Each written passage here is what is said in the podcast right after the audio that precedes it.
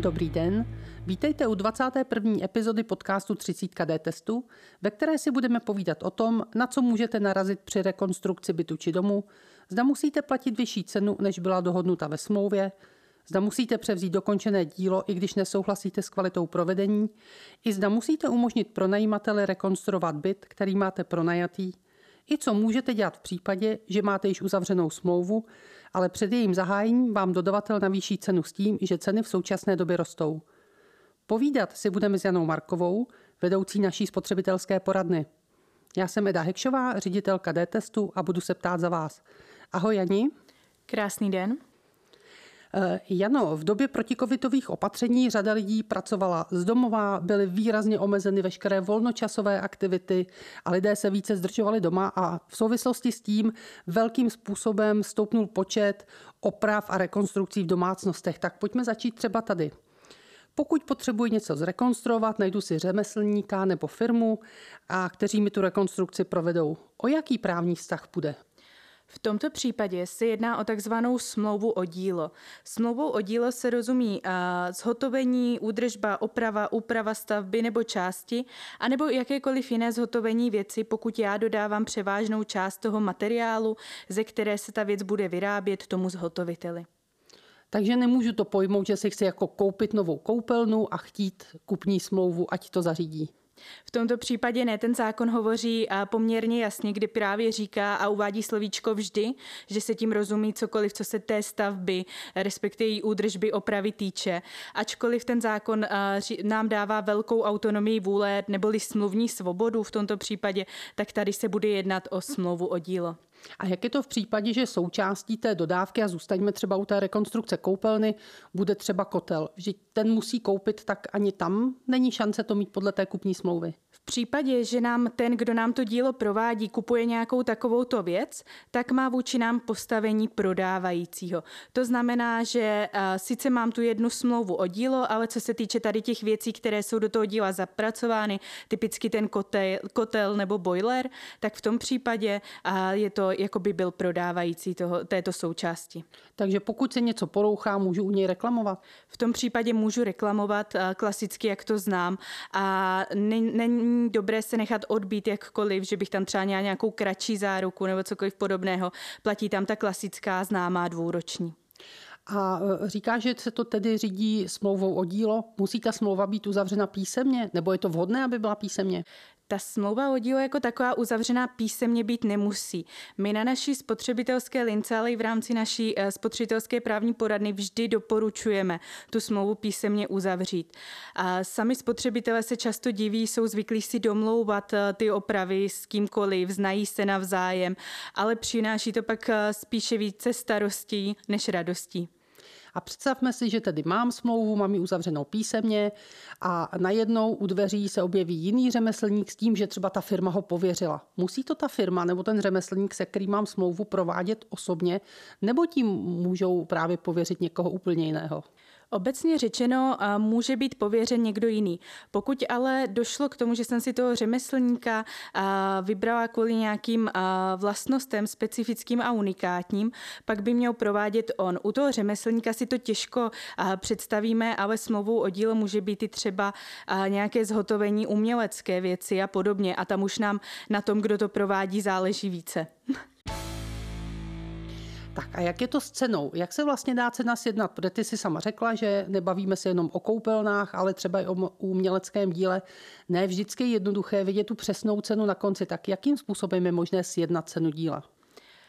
Ta cena díla bych nejprve ráda uvedla, že není podstatnou náležitostí té samotné smlouvy. To znamená, že to ujednání nemusí být obsaženo v té smlouvě, musí nám být ale jasno, z čeho to třeba vyplyne, že se pak bude účtovat obdobná cena jako za obdobné dílo v tom též čase nebo třeba i v místě. Ale vždycky doporučujeme tu cenu sjednat, protože je, uh, už to obvyklá cena v obvyklém místě může pro každého z nás znamenat něco jiného a mohli bychom se pak uh, na konci divit, uh, co po nás vlastně ten, kdo provádí dílo chce a jakou částku po nás požaduje. A obecně buď to mám pevně stanovenou tu cenu za dílo, domluvíme se, bude to stát 4 tisíce korun, 5 tisíc korun a podobně a pak by ta cena měla být takto určena. Jinak můžu určit rozpočtem, což bývá obvykle a asi i nejčastější, když se uvedou jednotlivé položky, co co bude stát a třeba i jaké úsilí tomu bude vynaloženo. Potom je pozor, uh, nutné dát pozor na to, jestli je ten rozpočet daný s výhradou. Pokud je daný s výhradou, tak uh, pak může ten zhotovitel požadovat vyšší částku. Například pokud tam zjistí, že je tam nějaká více práce nebo že je tam něco jinak, než předpokládal. Další určení té ceny ještě bývá odhadem, také typicky a řemeslník se přijde podívat a řekne, to by mohlo stát zhruba tolik a tolik, ale pokud je špatné podloží, bude to stát více. No a co dělat v případě, že se rozpočet dodržet nepodaří? To znamená, bavíme se o pěti, o 20, o 50 procentech, co v případě, že za mnou eh, ten řemeslník přijde, že to prostě stálo víc a chce po mně tu částku, musím to zaplatit? Pokud jde o ten zaručený rozpočet, to znamená ne ten daný s výhradou, tak v tom případě by mělo být všechno zahrnuto a žádné zvýšení by nemělo být možné. A pokud ale už zjistí nějakou nutnost toho zvýšení a je tam i ta výhrada daná, tak by měl bez odkladu za náma přijít a říci, a bude to stát více, protože se tam stalo tohle, nepředpokládal jsem to a měl by to oznámit. Já se pak mohu uh, rozhodnout, respektive podle té částky, o kolik uh, on to hodlá zvednout, dosáhnout, tak e, jsou tam dány nějaká práva. Říká se obecně, že pokud je to vyšší než 10%, ten rozdíl, tak tam je právo z mojí strany od té smlouvy odstoupit a řešit to tedy tímto způsobem. Takže když přijde až po dokončení prací, e, odevzdává mi dílo jako hotové a řekne, ale bohužel stálo to o 30% víc, tak to platit nemusím, to zvýšení. Ne, tak to ne zvýšení platit, to zvýšení platit nemusím. Opravdu to není správný postup a měl by se ten, kdo dílo provádí, ozvat hned a říct si nám, proč, to znamená odůvodnit a také okolik a, a komunikovat během toho, jak se ten problém vyskytne. A co když ale se vyskytne něco, co vlastně ani ten řemeslník nemohl ovlivnit? Eh, představím si třeba stavbu domu a na pozemku při výkopech se najde něco, co by mohl být archeologický nález nebo třeba nějaká chemikálie, mohlo jít o nějakou zapomenutou skládku. Tam asi je potřeba stavbu přerušit. Bude to přinášet zvýšené náklady, tak co která strana může dělat? A většinou se postupuje tak, že se opravdu a, ta stavba a, přeruší, je tam nějaký časový interval, oni nám tam zasahují i jiné orgány, například archeologi, a, archeologové, nebo se tam provádí nějaký výzkum a podobně. Takže se nám přeruší a, celkově a, to dílo a potom je to na jednání těch stran vzájemně a jestli se nějakým způsobem dohodnou, a že budou pokračovat, je tam to zvýšené úsilí. Obnovuje nám to znovu to jednání i o té ceně, protože tam můžou být úplně, úplně jiné náklady, než s kterými se původně počítalo. No a představme si, že nakonec se přece jenom podaří dokončit, řemeslník nebo ta firma přijde, chce mi dílo odevzdat, ale já nejsem spokojena s tím, jak to provedli. Musím to převzít nebo ne, když se mi zdá, že to není provedeno tak, jak jsem chtěla? Uh, pokud to není provedeno tak, jak jsem chtěla a už je tam nějaká zjevná vada od počátku, tak určitě to dílo přebírat uh, nemusím. Jsou tam uh, zase některá další specifika, například pokud přebíráme stavbu a chybí tam nějaká malá drobnost, eh, klička u oken, nebo nám tam chybí nějaký háček, eh, háček v koupelně a další věci, které tam sice být mají, ale nespůsobuje to nefunkčnost užívání té stavby jako takové, tak eh, nemůžu to převzetí toho díla odmítnout. A přebírám buď s výhradami nebo bez výhrad. A s výhradami vždy vytýkám ty zjevné vady. Například přijdu do nové koupelny a zjistím, že je tam obrovský škrába šlabanec přes celou vanu, je to viditelné, tak určitě hned do toho protokolu zaznačit, co tam je. U skrytých vad a, nikdo nemůže počítat s tím, že na první pohled je uvidím, už proto se označují jako skryté, takže tam a, se vytýká hned, jak se vyskytnou, respektive měly by se vytknout bez zbytečného odkladu po té, co se ta vada projevila. Tady mluvíme například o vadě nějakého materiálu, třeba lepidla a, na obklady nebo podobně. A jak by to bylo v případě vady, kterou ale ten zadavatel si vlastně, řekněme, objednal, protože on doporučil řemeslníkovi nějaký postup, protože tak se to vždycky dělalo. Řemeslník to podle toho postupu provede a třeba ty kachličky začnou opadávat. Kdo za to ručí? Ten řemeslník, protože měl vědět, že ten postup není dobrý, nebo ten zadavatel, protože on s tím postupem přišel? A tady záleží na té komunikaci, jak to bude podáno. A Typicky by mělo být tak, že ten, kdo provádí to dílo, je nějaký odborník. My spoleháme na to, že když se živí jako obkladat, že má ty zkušenosti a ví to, ale spoustu z nás má ty zkušenosti, protože Češi jsou typický národ kutilů, takže se nám často stává, setkáváme se právě na poradně s tím, já jsem mu řekla, ať to udělá takhle, protože já, můj táta, vždycky jsme to tak dělali, přesně jak si řekla. A pokud já dám nějaký nevhodný pokyn a tomu řemeslníkovi je to už jasné, měl by mě na to upozornit. Měl by říct, podívejte se, to asi nebude držet, ale pokud vy na tom trváte, já vám to udělám. A pokud on mě takhle upozorní a já na tom stále trvám a myslím si to svoje, že tak je to nejlepší, tak v tom případě pak ten řemeslník mě právě za tyto vady způsobené neodpovídá nebo za tu škodu, protože se řídil mým pokynem, na který mě upozornil, že je nevhodný a já jsem přesto trval na tom, ať to tak provede. No a jak je to s reklamacemi obecně? I tady na to provedení díla je možné třeba po půl roce přijít s reklamací? Co se týče toho díla, tak my máme, respektive většina z nás má zakořeněnou tu starou právní úpravu. V té staré právní úpravě, tady se bavíme o občanském zákonníku před rokem 2014, byla dána záruka na práci i záruka na dílo. Bylo tam 6 měsíců na to dílo, 3 měsíce na práci. V novém občanském zákonníku už nic takového není. To znamená, že tam nemůžeme s, touto, eh, s tímto počítat, ale ten občanský zákonník nám uvádí, že máme právo vytknout ty vady, které se na tom díle vyskytnou, a to ve lhůtě dvou let. A můžu si ve smlouvě sjednat záruční dobu třeba i nad rámec této zákonné lhuty? Eh, jedná se třeba o rozsáhlou rekonstrukci domu a já bych si ve smlouvě chtěla domluvit pět let záruku.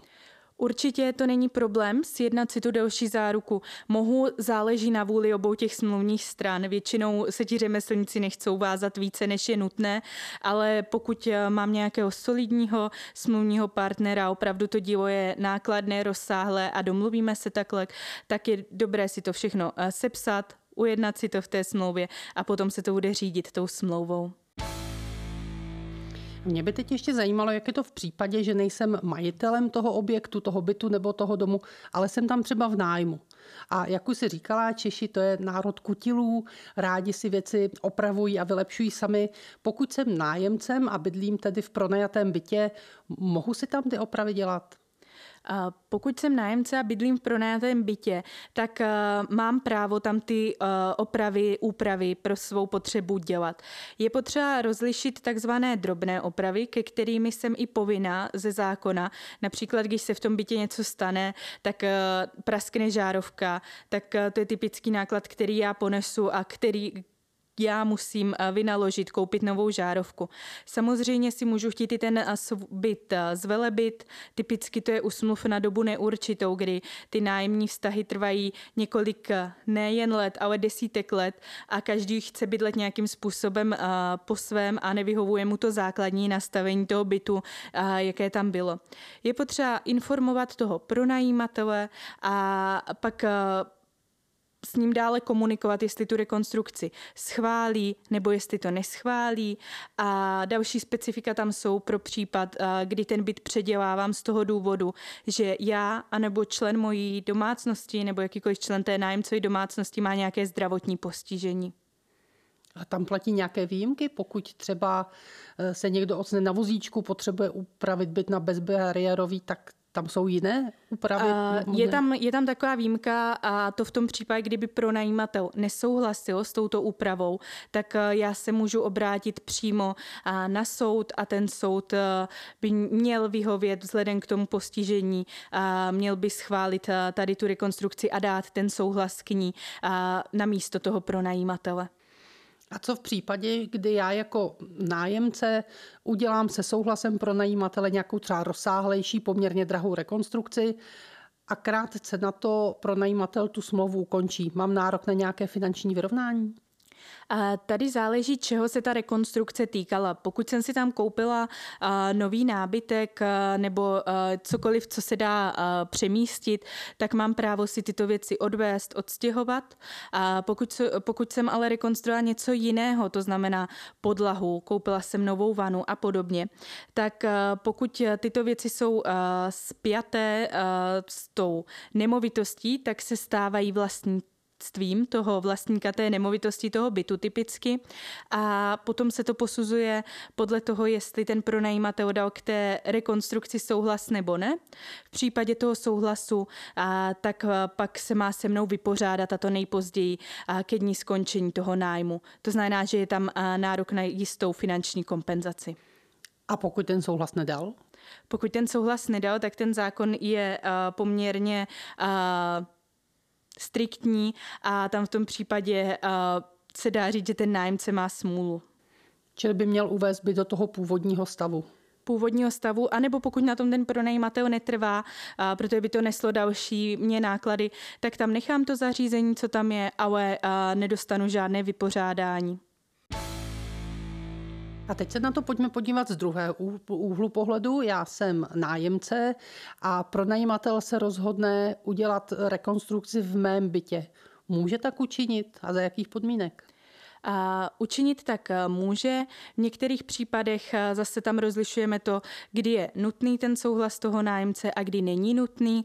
Ten zákon vymezuje tři takové situace, kdy ten souhlas toho nájemce nutný není. Typicky to je, když eh, se tím zvedne hodnota toho bytu a zároveň to mě jako nájemci nepůsobí zvlášť velké obtíže. A potom tam je z nějakého důvodu, kdy to musí předělat ten byt a typicky vytopil mě soused nebo cokoliv jiného se stalo nějaká živelná pohroma a je tam nutné zasáhnout, anebo v případě, že to bylo dáno rozhodnutím soudu nebo orgánu veřejné moci. A jak dlouho dopředu, chápu, že živelné pohromy to nebude platit, ale pokud jde o nějakou plánovanou rekonstrukci, jak dlouho dopředu mi to pronajímatel musí dát vědět? Měl by mě to dát vědět do Eh, ve lhůtě tří měsíců před tou plánovanou rekonstrukcí s tím, eh, že pokud žádá vyklizení toho bytu, to znamená, bude to tam nějaká rozsáhlejší rekonstrukce, není možné, abych já v tom bytě dále bydlela, tak eh, já jako nájemce mám povinnost do deseti dnů ho vyrozumět o tom, že s tím vyklizením souhlasím, anebo ne. Pokud by se jednalo o nějakou kratší rekonstrukci, to znamená, že by ten byt stačilo vyklidit na méně než týden, v tom případě ta tříměsíční lhůta na informování neplatí. Stačí, když mě pronajímatel informuje 10 dní předem a já pak musím dát tu svou odpověď nejpozději do pěti dní. A pokud musím vyklidit ten byt a, a budu s tím souhlasit, musíme zajistit ubytování, platit ho, jak je to s nájmem po tu dobu, platím ho nebo neplatím a co z náklady, které stojí to vyklizení, třeba stěhovací firma, uskladnění mých věcí v nějakém skladu. Jak to je z náklady? Co se týče těch nákladů, tak by mě měl ten pronajímatel hradit právě ty náklady na stěhování, na to vyklizení. Ten nájem po dobu té rekonstrukce nehradím a mám, uh, mám právo na to, když si zajistím právě to náhradní bydlení, aby mě uh, pokryl ten rozdíl v ceně toho nájemného. A samozřejmě uh, nelze z toho zase těžit, aby jsme si představili, že pokud bydlíme v garzonce a řekneme si tak, teď tomu pronajímateli zatopím a, uh, obě, uh, a budu bydlet po dobu rekonstrukce v luxusním tady pětihvězdičkovém hotelu, anebo si pronajmu luxusní střešní apartma, tak to by možné nebylo. Měl by to být vždycky uh, to náhradní bydlení bydlení jak srovnatelné tou kvalitou, velikostí a i cenou. A když se potom třeba po té rekonstrukci zvýší kvalita bydlení v tom bytě, nebo třeba tam udělá nějaká opatření, aby se snížila spotřeba energií, takže mi zlevní e, to bydlení, může mi e, oproti tomu zvýšit nájem? Uh, ano, může. Uh, bývá to typické, že právě ti pronajímatelé, pokud provedou takovouto rekonstrukci, uh, tak pak zvyšují nájemné a myslí na to i zákon, který to přímo přímo na to pamatuje a reguluje tuto možnost. My jsme už na začátku říkali, že ta eh, protiepidemická opatření přinesla zvýšený zájem o rekonstrukce, je větší nedostatek firm a řemeslníků eh, na trhu, protože prostě ten zájem je příliš velký. Eh, máš sporadny ještě nějaké signály, že se na trhu něco stalo? Eh, určitě, zvláště v posledních měsících, řekla bych tak v půl roce a spolu se zvyšováním cen ve stavebnictvích se na nás obrací stále více a více spotřebitelů a to nejen s tím, že ty ceny materiálu rostou, ale že třeba mě mi nasmlouváno cokoliv a najednou eh, po nich chtějí mnohem větší částku. Typicky eh, jde o mladé rodiny, ale nebo i eh, jakékoliv jiné osoby, které se rozhodly si třeba postavit vlastní dům anebo si koupit vlastní byt a najednou z bytu, který měl stát třeba 5 milionů, tak jim přišlo na od společnosti, že po nich budou chtít další peníze, protože to nepokryje tu částku, za kterou, by to mělo, za kterou to mělo být postaveno a žádají tady o obnovu jednání ohledně těch smluv. A je to možné, když třeba už mám uzavřenou smlouvu na konkrétní práci, eh, ta, ta firma se ke mně dostane o něco později, protože ten zájem, jak jsme říkali, je veliký a ví, že už dneska jak práce, tak materiály stojí víc. Mohou eh, tu smlouvu de facto navýšit s ohledem na ty objektivní okolnosti? A tady zase záleží případ od případu. Dovedeme si i na poradně představit případy, kdyby to šlo, i případy, kdyby to nešlo. Bohužel ve většině, ve většině je to v neprospěch toho klienta, toho buď mladého páru nebo jakékoliv rodiny nebo uh, osob, které si chci, chtějí něco takového pořídit, ale uh, opravdu uh, je potřeba prohlédnout tu smlouvu, podívat se, jak to tam bylo formulováno, jestli si třeba navzájem nevyloučili uh, tady tu možnost, protože často se setkáváme i s tím, a většinou to bývá ale ve stazích mezi podnikateli, kdy mají navzájem vyloučeno jakékoliv uh, obnovení jednání v případě zvýšen, uh, zvýšení cen uh, těch komodit nebo těch materiálů kapitálu a podobně, kdy to berou, přebírají jako podnikatelské riziko a není důvod, proč by to nemohlo být eh, takto specificky upraveno i ve vztazích, kde tam máme slabší smluvní stranu a silnější smluvní stranu. A nejčastěji se nám to právě stává z toho, eh, respektive na takovém případu, kdy měli uzavřenou mezi sebou smlouvu o smlouvě budoucí, což je specifický instrument, a na který se pak navazuje až to uzavření samotné té typicky tady kupní smlouvy a, a kdy a, nám žádá právě ta společnost o zvýšení té ceny, respektive chce obnovit jednání o tom závazku a tam většinou je i ta společnost v právu. A mě napadá ještě jeden trend, kterého jsem si všimla, a to, že ty práce nejsou dokončovány včas. A nejen, že to není splněný termín, který je ve smlouvě, ale ani nějaký dodatečný termín, na kterém se ty strany dohodnou. Co v takovém případě spotřebitel může dělat? Pokud eh, opravdu není splněn ani ten termín eh, daný ve smlouvě, ani ten dodatečný, který byl eh, právě poskytnut, ať už výslovně nebo mlčky ze strany toho objednatele, tak je tam možnost odstoupit od té smlouvy jako takové. Odstoupením od smlouvy se ruší ten závazek od počátku a strany si vrátí všechno, co si navzájem plnili. Můžeme tušit, že tady to může být značně komplikovanější a často to opravdu ani není možné tak to úplně toho dosáhnout a tam se počítá s tím, že pokud má strana z toho částečného plnění nějaký prospěch, například má postavenou základovou desku, i když měly být hotové sklepy, tak se zaplatí poměrná část ceny za to dílo a na zbytek si třeba najme nějakou jinou společnost, která má čas i prostředky a může to postavit pro toho objednatele v příznivějším termínu. Jano, pokud tedy spotřebitele v nejbližší době čeká nějaká stavba nebo rekonstrukce, ať už bytu nebo domu, jakou bys pro něj měla dobrou radu? Taková základní rada, myslím si, že je opravdu nutné na to bazírovat, je to, abyste ty smlouvy o dílo uzavírali v písemné formě. Ušetříte si tím opravdu velké množství problémů, protože ono opravdu pak málo kdo i ví, my jsme si řekli tohle, anebo jsme si vlastně řekli tamto a ani není nikde pevně třeba stanovený ten termín toho plnění a podobně. Takže nebát se, klidně se obrátit na advokáta, anebo aspoň aspoň se pokusit třeba i laicky sepsat nějakou smlouvu o dílo. Většinou počítáme s tím, že by tuto smlouvu měla poskytovat ten dodavatel, ten, co dělá to dílo, je profesionál, může mít takové smlouvy předpřipravené, může mít takové smlouvy vzorové, ale pokud to odmítá třeba poskytnout nebo nechce, tak klidně si něco sepsat sami na papíru na koleni. A zároveň bych ještě i doporučila být eh, obezřetný ve volbě toho smluvního partnera.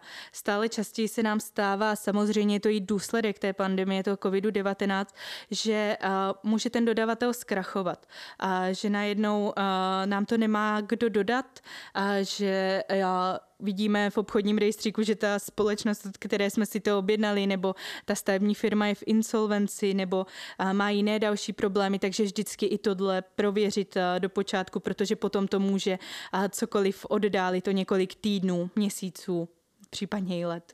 A touto radou se s vámi pro dnešek loučí Eda a Jana. Právě jste poslouchali podcast 30 KD testu, ve kterém jste se dozvěděli, že rekonstrukci bytu si nasmlouváte jako smlouvu o dílo, ale pro dodané spotřebiče v rámci rekonstrukce máte právě jako skupní smlouvy, že pokud vám dodavatel navýší rozpočet o více než 10% a nedá vám to vědět předem, nemusíte zvýšenou cenu platit. Pokud jste nájemce a pronajímatel bude byt rekonstruovat, musí vám dát vědět dopředu a pokud v bytě nebudete v době rekonstrukce moci bydlet, máte nárok na náhradu případného navýšení nákladů při zajištění přiměřeného náhradního ubytování i nákladu na vyklizení bytu. Jestli řešíte nějaký podobný problém a potřebujete pomoc, zavolejte nám kdykoliv ve všední den mezi 9. a 17. hodinou do naší spotřebitelské poradny na číslo 299 149 009, kde vám naši poradci zdarma poradí. Pokud máte nějaký jiný dotaz nebo nám chcete něco vzkázat, Kontaktujte nás na našem Facebooku nebo nám napište na e-mail dtest.cz. Příště se na vás těšíme na stejném místě za 14 dní. Věnovat se budeme nájmům a podnájmům bytů a problémům s tím spojených.